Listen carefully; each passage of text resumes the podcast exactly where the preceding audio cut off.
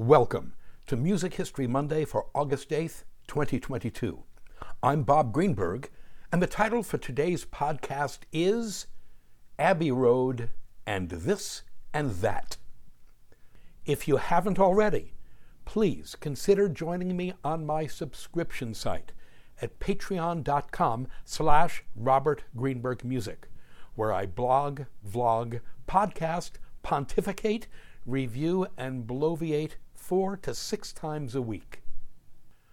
August 8th is a great day, a signal day, an epic day for both good and bad reasons in the history of popular rock and jazz music. We'd observe a few of today's date related events before moving on to our featured story. First, with heads respectfully bowed, we would note some of those who have passed away on this date. On August 8, 1940, 82 years ago today, the jazz clarinetist and alto saxophonist Johnny Dodds died of a heart attack in Chicago, all too young, at the age of 48. I have known Dodds's wonderful blues inspired playing since I was a teenager, because that's when I fell under the spell of two of the greatest jazz ensembles of all time Louis Armstrong's Hot Five and Hot Seven, groups in which Dodds played and recorded. I wrote about Armstrong's Hot Five and Hot Seven in Dr. Bob Prescribes on July 7th, 2020. On this date, in 1975, 47 years ago today, the jazz alto saxophonist and band leader, Julian Edwin Cannonball Adderley, also died all too young at the age of 46 in Gary, Indiana, from a stroke. Talk about being a member of an all time great band and making all time great recordings. Adderley signed on with the Miles Davis Band in October 1957, which eventually also included Bill Evans, John Coltrane, Paul Chambers, and Jimmy Cobb. This Miles Davis sextet recorded an album entitled Kind of Blue in 1959. Kind of Blue remains and will always remain among the most important recordings in jazz history. It will be the subject of tomorrow's Dr. Bob Prescribes post. On August 8th, 2017, five years ago today, the American musical theater singer and actress Barbara Cook died at the age of 89 in New York City. Blessed with a gorgeous, clear as a bell lyric soprano voice, Cook was one of the outstanding interpreters of the songs of the Great American Songbook. She was also one of those special Broadway performers who was totally dissed by the movie industry. Despite having won a Tony Award for her portrayal of Marion the librarian in The Music Man, which opened in 1957, she was bypassed for the role in the movie version of 1962, which was given instead to the lesser but more bankable singer slash actor Shirley Jones, born 1934. Glen Campbell also died on this date in 2017, he at the age of 81 in Nashville, Tennessee. In the 1960s and 1970s, Glen Campbell was everywhere, the renaissance man of the American entertainment industry. He was a Grammy Award winning, Academy Award, and Golden Globe nominated actor and country pop singer, whose hits included By the Time I Get to Phoenix, Wichita Lineman, Rhinestone Cowboy, and Gentle on My Mind. He was a highly sought after session guitarist who recorded with the Beach Boys, Elvis Presley, the Monkees, and Phil Spector. He was a television personality. From 1969 to 1972, he hosted his own weekly variety show, The Glen Campbell Good Time Hour. The comedy writers on that show, by the way, included Steve Martin and Rob Reiner. As an actor, he co starred with John Wayne and Kim Darby in True Grit, 1969, a movie for which John Wayne, in the role of Rooster Cogburn, received his one and only Oscar for Best Actor. This and that. On August 8th, 1992, and even 30 years ago today, a terrible accident occurred and a riot broke out at a combined Metallica and Guns N' Roses concert at Olympic Stadium in Montreal. Metallica was on stage, rocking the house. A writer for the periodical Metal Voice named Perrin Wolfson was there. He remembered, quote, Despite being in a huge stadium, they, Metallica, played and sounded great, and with the use of video screens, effects, and pyro, made people in the faraway areas of the stadium feel close. You sensed you were in the presence of all time greats. Unquote. And then it happened. The guitarist and vocalist James Hetfield, born 1963, strayed too far forward and was hit with a 3,000 plus degree Fahrenheit blast of pyrotechnics on the left side of his body. Perrin Wolfson continues, quote, Build up to wave of pyro and the sound of a guitar going way out of tune, and then the band disappears. And a whole lot of nothing for a good 10 minutes. I immediately said to my friend, Something's wrong. The out of tune sound we had heard was James's strings and guitar melting from the pyroblast that hit James. A tearful Jason, Kirk, and Lars, along with a French translator, came out, explained briefly what had happened, and promised the band would come back to finish their show, which they did three months later. In short, Metallica were great. A horrible accident occurred. The band and crowd reacted cool and professionally, and things were made right. Metallica, who were always beloved in Montreal, became heroes that night. Unquote. Footage of the incident, as well as interviews with the members of Metallica, is linked. Back to Perrin Wolfson's assertion that, quote, Metallica, who were always beloved in Montreal, became heroes that night, unquote. Unfortunately, the night wasn't over yet. It took over two hours, but Guns N' Roses finally took the stage. They could have saved the day and been heroes as well. But thanks to the lead singer, Axl Rose, born William Bruce Rose Jr., 1962, things went from bad to worse to mayhem. Writes Perrin Wolfson, quote, Maybe he didn't want to be there. Maybe he should have been in rehab. Maybe it was getting to him that Metallica were upstaging them, meaning Guns N' Roses, night after night. But he would sing each passing song with less enthusiasm, eventually just sitting on the drum riser, mouthing words and not even moving.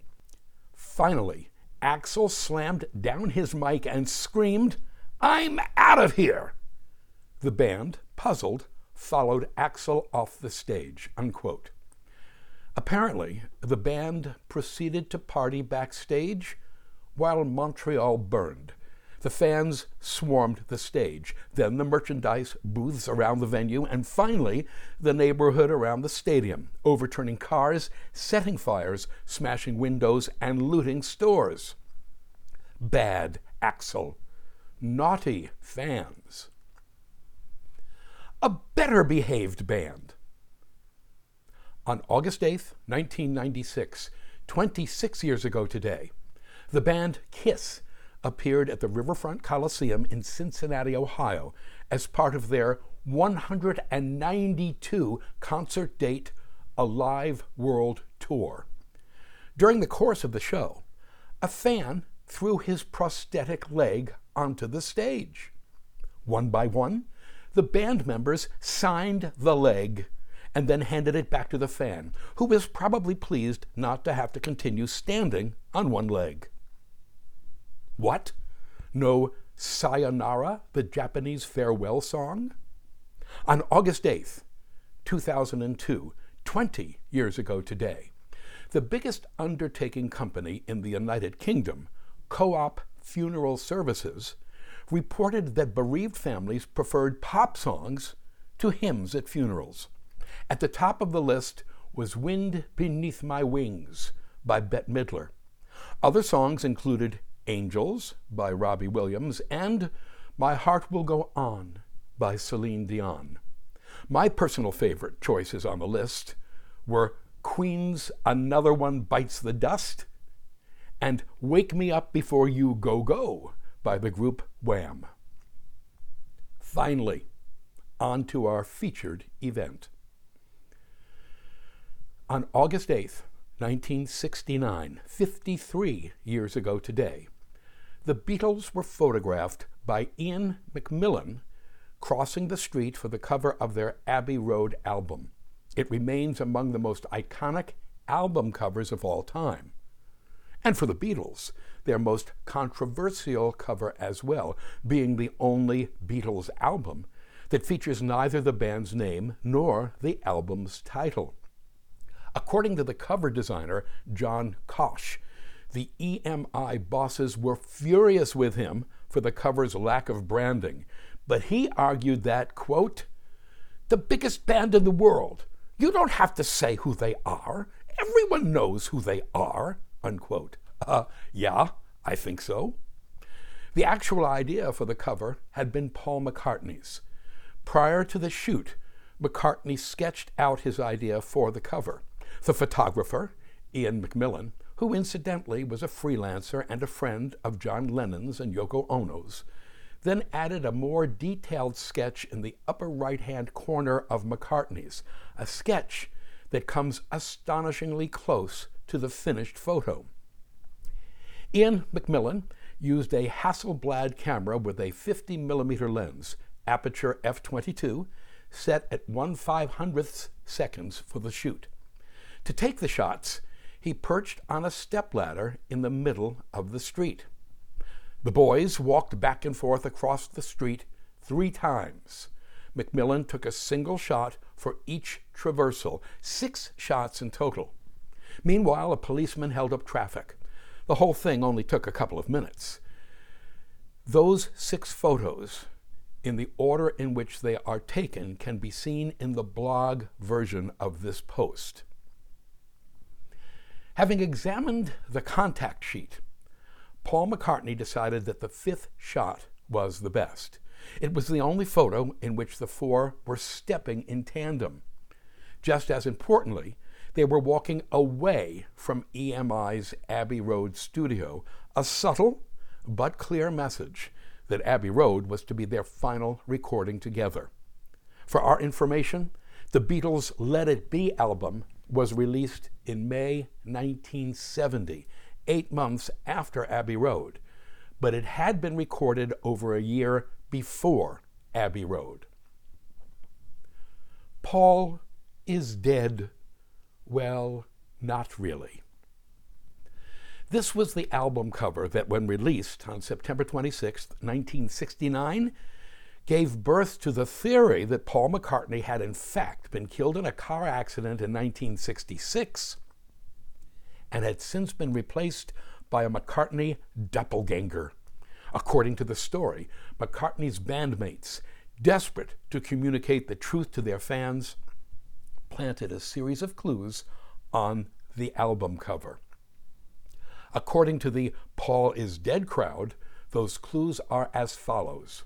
One, in the photo, Paul is leading with his right leg while the other three Beatles are stepping forward with their left legs. Oh, this alone might be considered conclusive evidence that Paul McCartney was indeed dead, right?